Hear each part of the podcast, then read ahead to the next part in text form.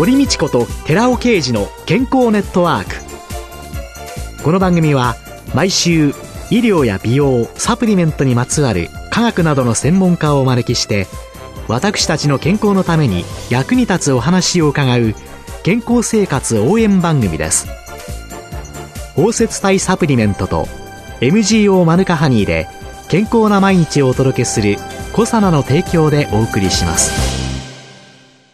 こんにちは。堀道子です。寺尾啓二です。今月は小佐奈社長で神戸大学医学部客員教授の寺尾啓二さんと共にお送りしております。さて寺尾さん先週はですね環状オリゴ糖、はい、シクロデキストリン、はい、ブドウ糖がくっついて輪っかになっている、はい、これが1ナノメーターの世界、はい、このナノという単位の中で、はい、いろんなものを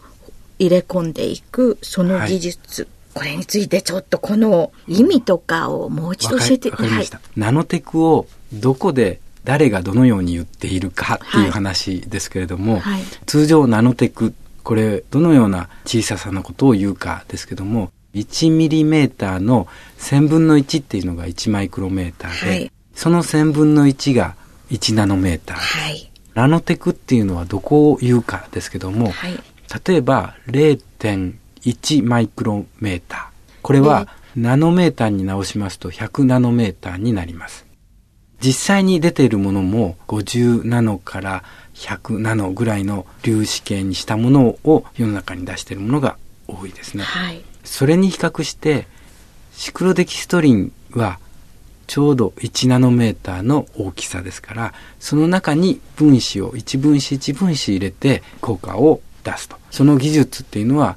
1ナノメーターの技術。1ナノテクノロジーと言えるはずです。100ナノメーターと1ナノメーターを比べた場合に実際の粒子っていうのは3次元で考えますからちょうど100の3乗倍ですね。ですね。ですから 100×100×100 つまり100万で1対100万の違いということになります。立方体で考えなきゃいけない。はい、3次元の世界で存在しているわけですから、当然大きさは100分の1ではないわけですよね。はい、でまあそういうことがありましたんで、うん、昨年度私はシクロデキストリンを用いることのナノテク技術っていうのはこれイノベーティブな革新的な技術だと言いながら実は国際学会とかいろんなところで喋ってしまってるんですよね。ナノテクイノベーションということがになってくるわけですね。はい。はい、いい例が太陽と地球ですけども、はい、地球の大きさに対して太陽は100万倍大きいわけですよね。それだけの違いがあるということです。シクロデキストリンというのが、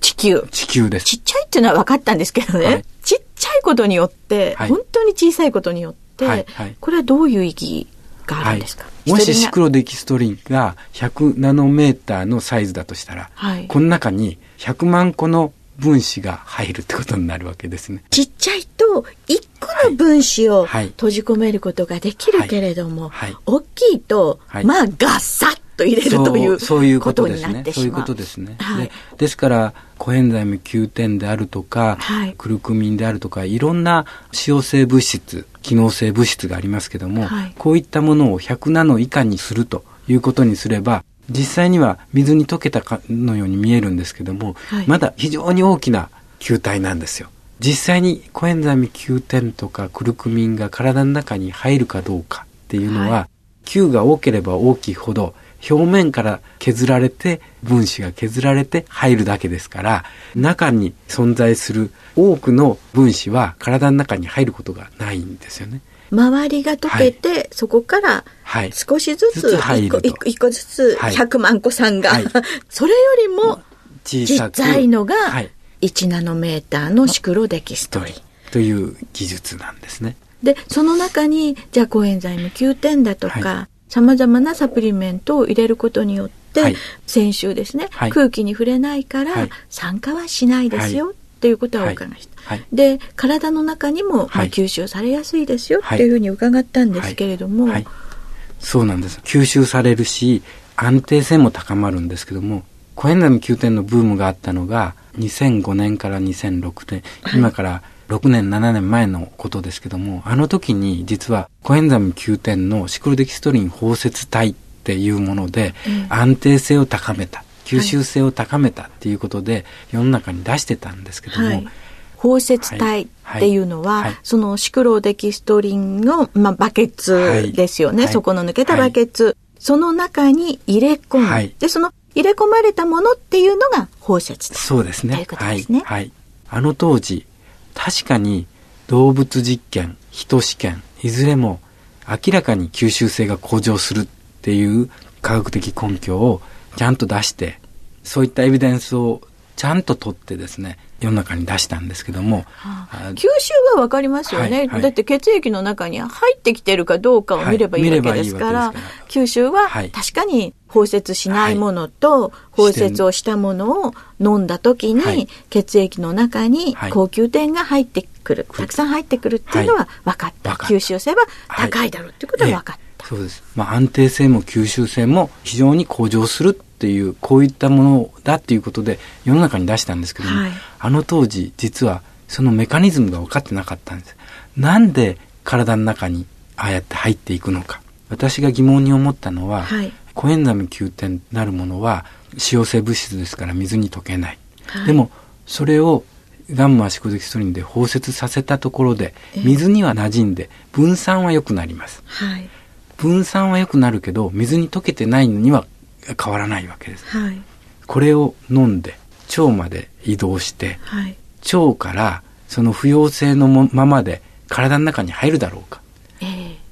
なんで入るのかっていうのが分からなかったんですよ。はい、まあ、そういったところで悩んでた時にいろんなことがあ実は分かってきたということなんです。はい。はい、それは何が？実はですね、はい、コエンザイム9点をやってきた時には分からなかったんですけども、はい、その後ですね、はい、トコトリエノールのガンマシコデキストリン包摂体についての研究をすることになるんですね。ああトコトリエノールというのは、まあ、あのビタミン E のお仲間そうですね。トコトリエノールっていうのはスーパービタミン E と呼ばれて、ビタミン E よりも50倍抗酸化力があるとかって言われて注目されているものですけども、はい、あのトコトリエノールのガンマシクデキストリン包摂体を作成するっていう研究をし始めることになるわけです。はい、これは私からそもそも始めたのではなくて、えー、国立健康栄養研究所の当時矢野先生が私どもに働きかけてくれて、はい、いくつかの大学、はい、そして企業としては私どもに声をかけてくれてプロジェクトを組んだんです。まあ、これはその当時の狙いとしては、はい、そのトコトリエノール、スーパービタミン E、抗酸化作用が非常に強い。はい、だからこそ、酸化しないように安定性というものを高めるということと、コエンザミ9点と同様に吸収性が上がるんじゃないかっていうところでプロジェクトを組んだんですけども、はい、そのトコトリエノールの効能、矢野先生が注目したのは、はい、中皮腫って病気がありますけども、はいこれはあの現代にはもうないんですけども昔私が幼い頃とかっていうとアスベストが至る所にあってそのアスベストを吸っている世代ですね、はい、50代以上になりますけどもその人たちは中皮腫になる危険性が未だに指摘されている。でそれをならないように予防するためにはトコトリエノールが有効であろうということを矢野先生は考えられて。で、それをより安定に吸収性を高めて体の中に入れようということで私どもに声をかけて、えー、いただいたっていうものなんです、はい、その時にいろんな研究を大学でやりました、はい、その時に分かってきたのが、やはりトコトリエノールのシクロデキストリン包摂体も水に全く溶けないんですけれどもなぜ腸管吸収されるんだろうと。同じように動物実験では吸収されることがわかるんですよね、はい、で腸の中にはいろんなものが存在している。摂取したトコトリエノールガンマシクドキストリン包摂体だけではなくて食べたタンパクであるとか、うん、それから油であるとか、うん、それから腸管の中では腸液がちゃんと消化するために出てます、はい、そういったものいろんな成分が関わってくるはずだからっていうことで一つ一つ取り上げてどのようになっているのかっていうのを物性面で見ていったんですね。そうするとトコトリエノールガンマシクルキソリン包摂体と単重酸を組み合わせたところできれいに溶けることが分かったんです。単重酸が混ざると。単重酸が混ざるときれいに溶ける。溶ける。あ、これだと私は思いまして、えー、で、元コエンザミ9点の話に戻して、コエンザミ9点のガンマ宿敵ストリン包接体も単純酸加えたら溶けるんじゃないかと思って加えたんです。えー、そうすると思い通りに溶けることが分かった。で、この原理は非常にシクロデキストリンをやってきたものにとっては分かりやすい原理なんです。なぜかっていうと、単重酸ってタウロコール酸とかコール酸っていうのが含まれているものですけども、こういったものっていうのは、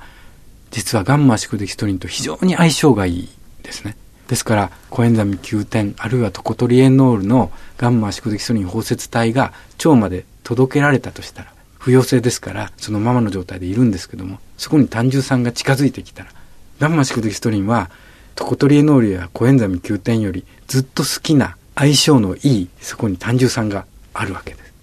だ入れ替わりが起こるわけですね。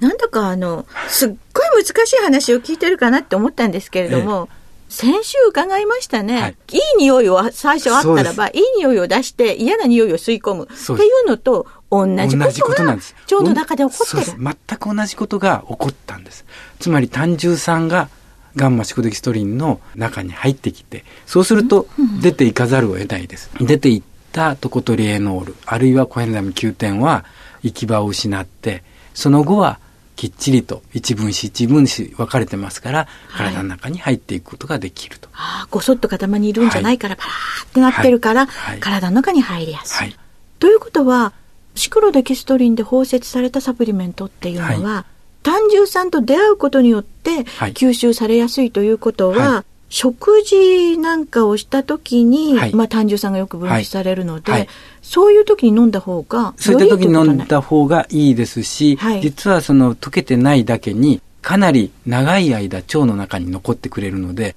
いつ取ったとしても、食事をした時には単純酸が出ますからその時まで置かれた状態になってで綺麗に置き換わってくれて入る。吸収性が向上する、あともう一つ人試験とか動物試験で分かってたのは、持続性。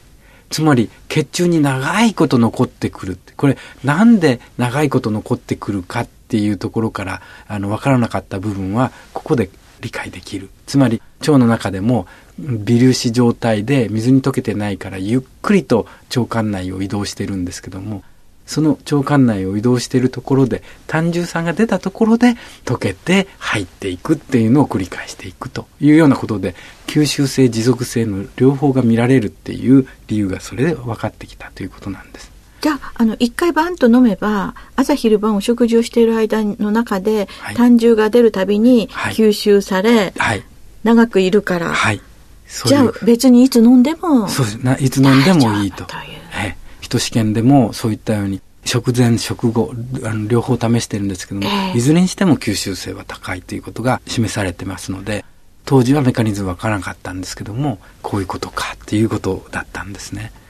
ある一つの現象があって、はい、安定がありあり、はい、よく吸収される、はい、でもなぜ吸収されるかが分からなかった、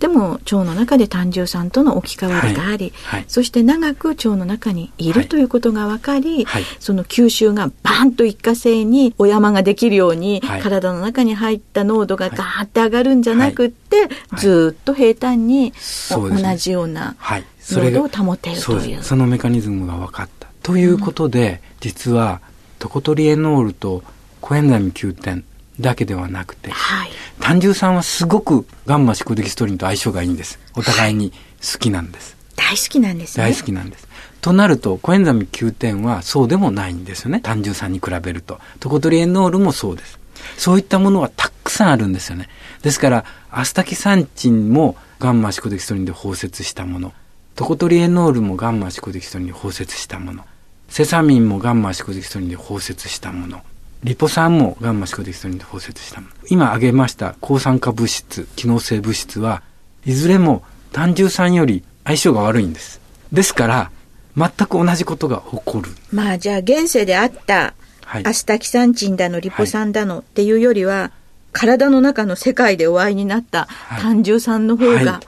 良いということで、全部出してしまう、で、それが吸収に高まる。そうするともう、これからこのどんな商品に応用できるかって言ったらもう、ですからサプリメントとしては別に胆汁酸を一緒に入れとく必要はないわけですよね。はい、腸まで届けたら胆汁酸が出る。そう考えると、じゃあ胆汁酸に代わるものを見つけていけば、化粧品あるいはもう一つ考えられたのが飲料なんですけども、はい、例えば化粧品っていうことになると、ええ、単純酸を肌につけるわけにいかないですよね。無理無理無理。つつけたくないと思うんですけど。無理無理無理。で、同様に単純酸と同じようにガンマシクデキストリンと相性のいいものを探し出すんです。はい。で、見つけ出したのがグリチルリチン酸ジカリウムなんです。あの肝臓の成分の？あ、そうです。肝臓です。あの甘い。甘い。何でも入ってますよね、肝臓って、ね、そうです、そうです。はい。あれなんですよ。あれは、実は単純酸と同じように、すごく相性がいいんです。グリチルリチン。グリチルリチン。はい。ですから、溶けるようになるかをまず試したんです。はい。コエンザミ9点ガンマ宿敵素包摂体に、グリチルリチンを加えた。はい。加えていくと、思った通り溶けていくんですよ。ええー、で、綺麗に溶けるようになる。はい。つまり、グリチルリチンをそこに加えることによって、コエンザミ9点は外に出ることが分かったわけです。それを化粧品に応用するということ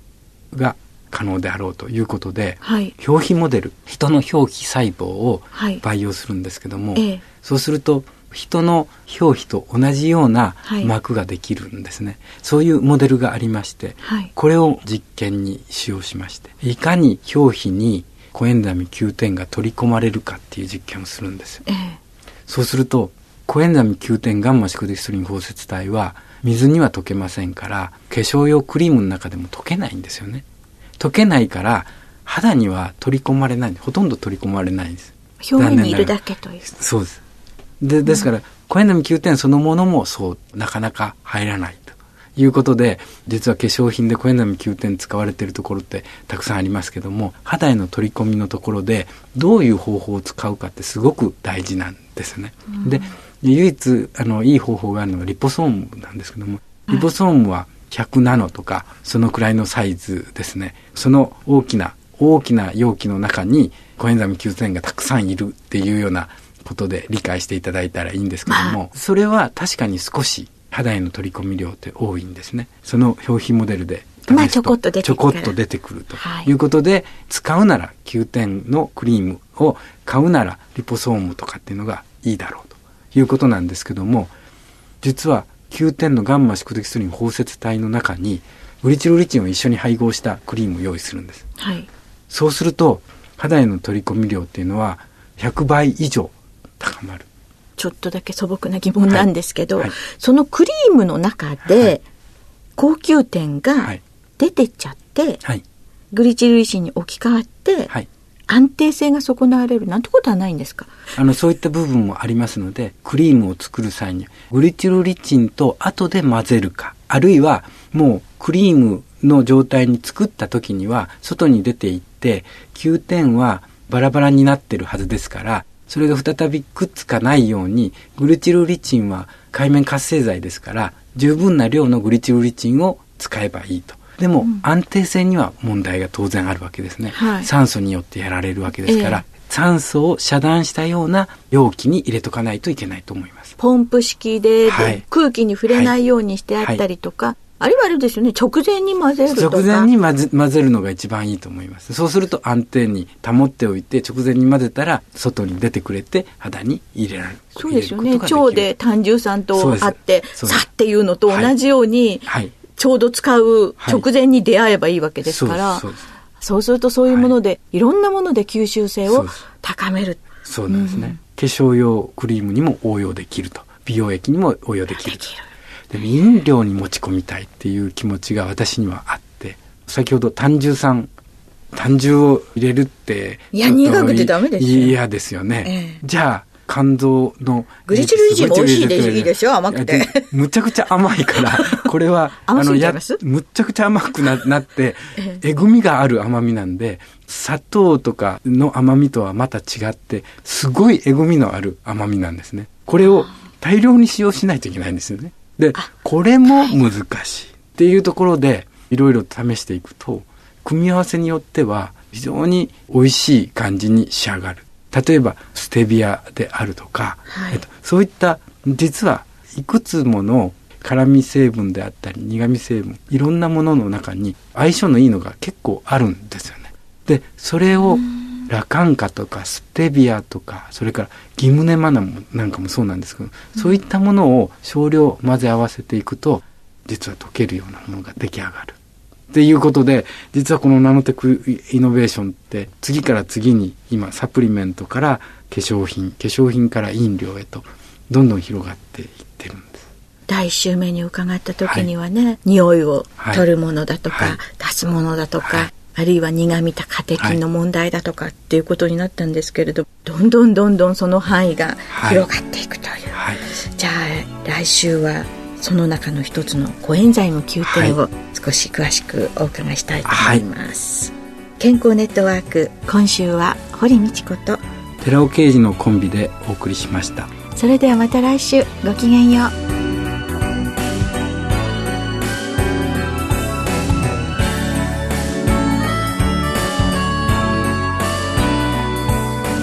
ここでコサナから番組お聞きの皆様へプレゼントのお知らせです。優れた抗酸化作用のある色素アスタキサンチンにビタミン E を加えることによって抗酸化力をアップし環状オリゴ糖で包み込むことによって吸収性と安定性を高めたコサナ包摂体シリーズアスタキサンチンビタミン E5 パック100日分を番組お聞きの10名様にプレゼントします。ご希望の方は番組サイトの応募フォームからお申し込みください。当選者は7月2日の放送終了後に番組サイト上で発表します。コサナ包摂体シリーズアスタキサンチンビタミン E プレゼントのお知らせでした。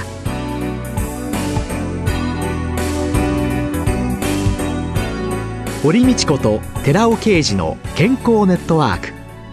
この番組は包摂体サプリメントと MGO マヌカハニーで健康な毎日をお届けする「小サナの提供」でお送りしました。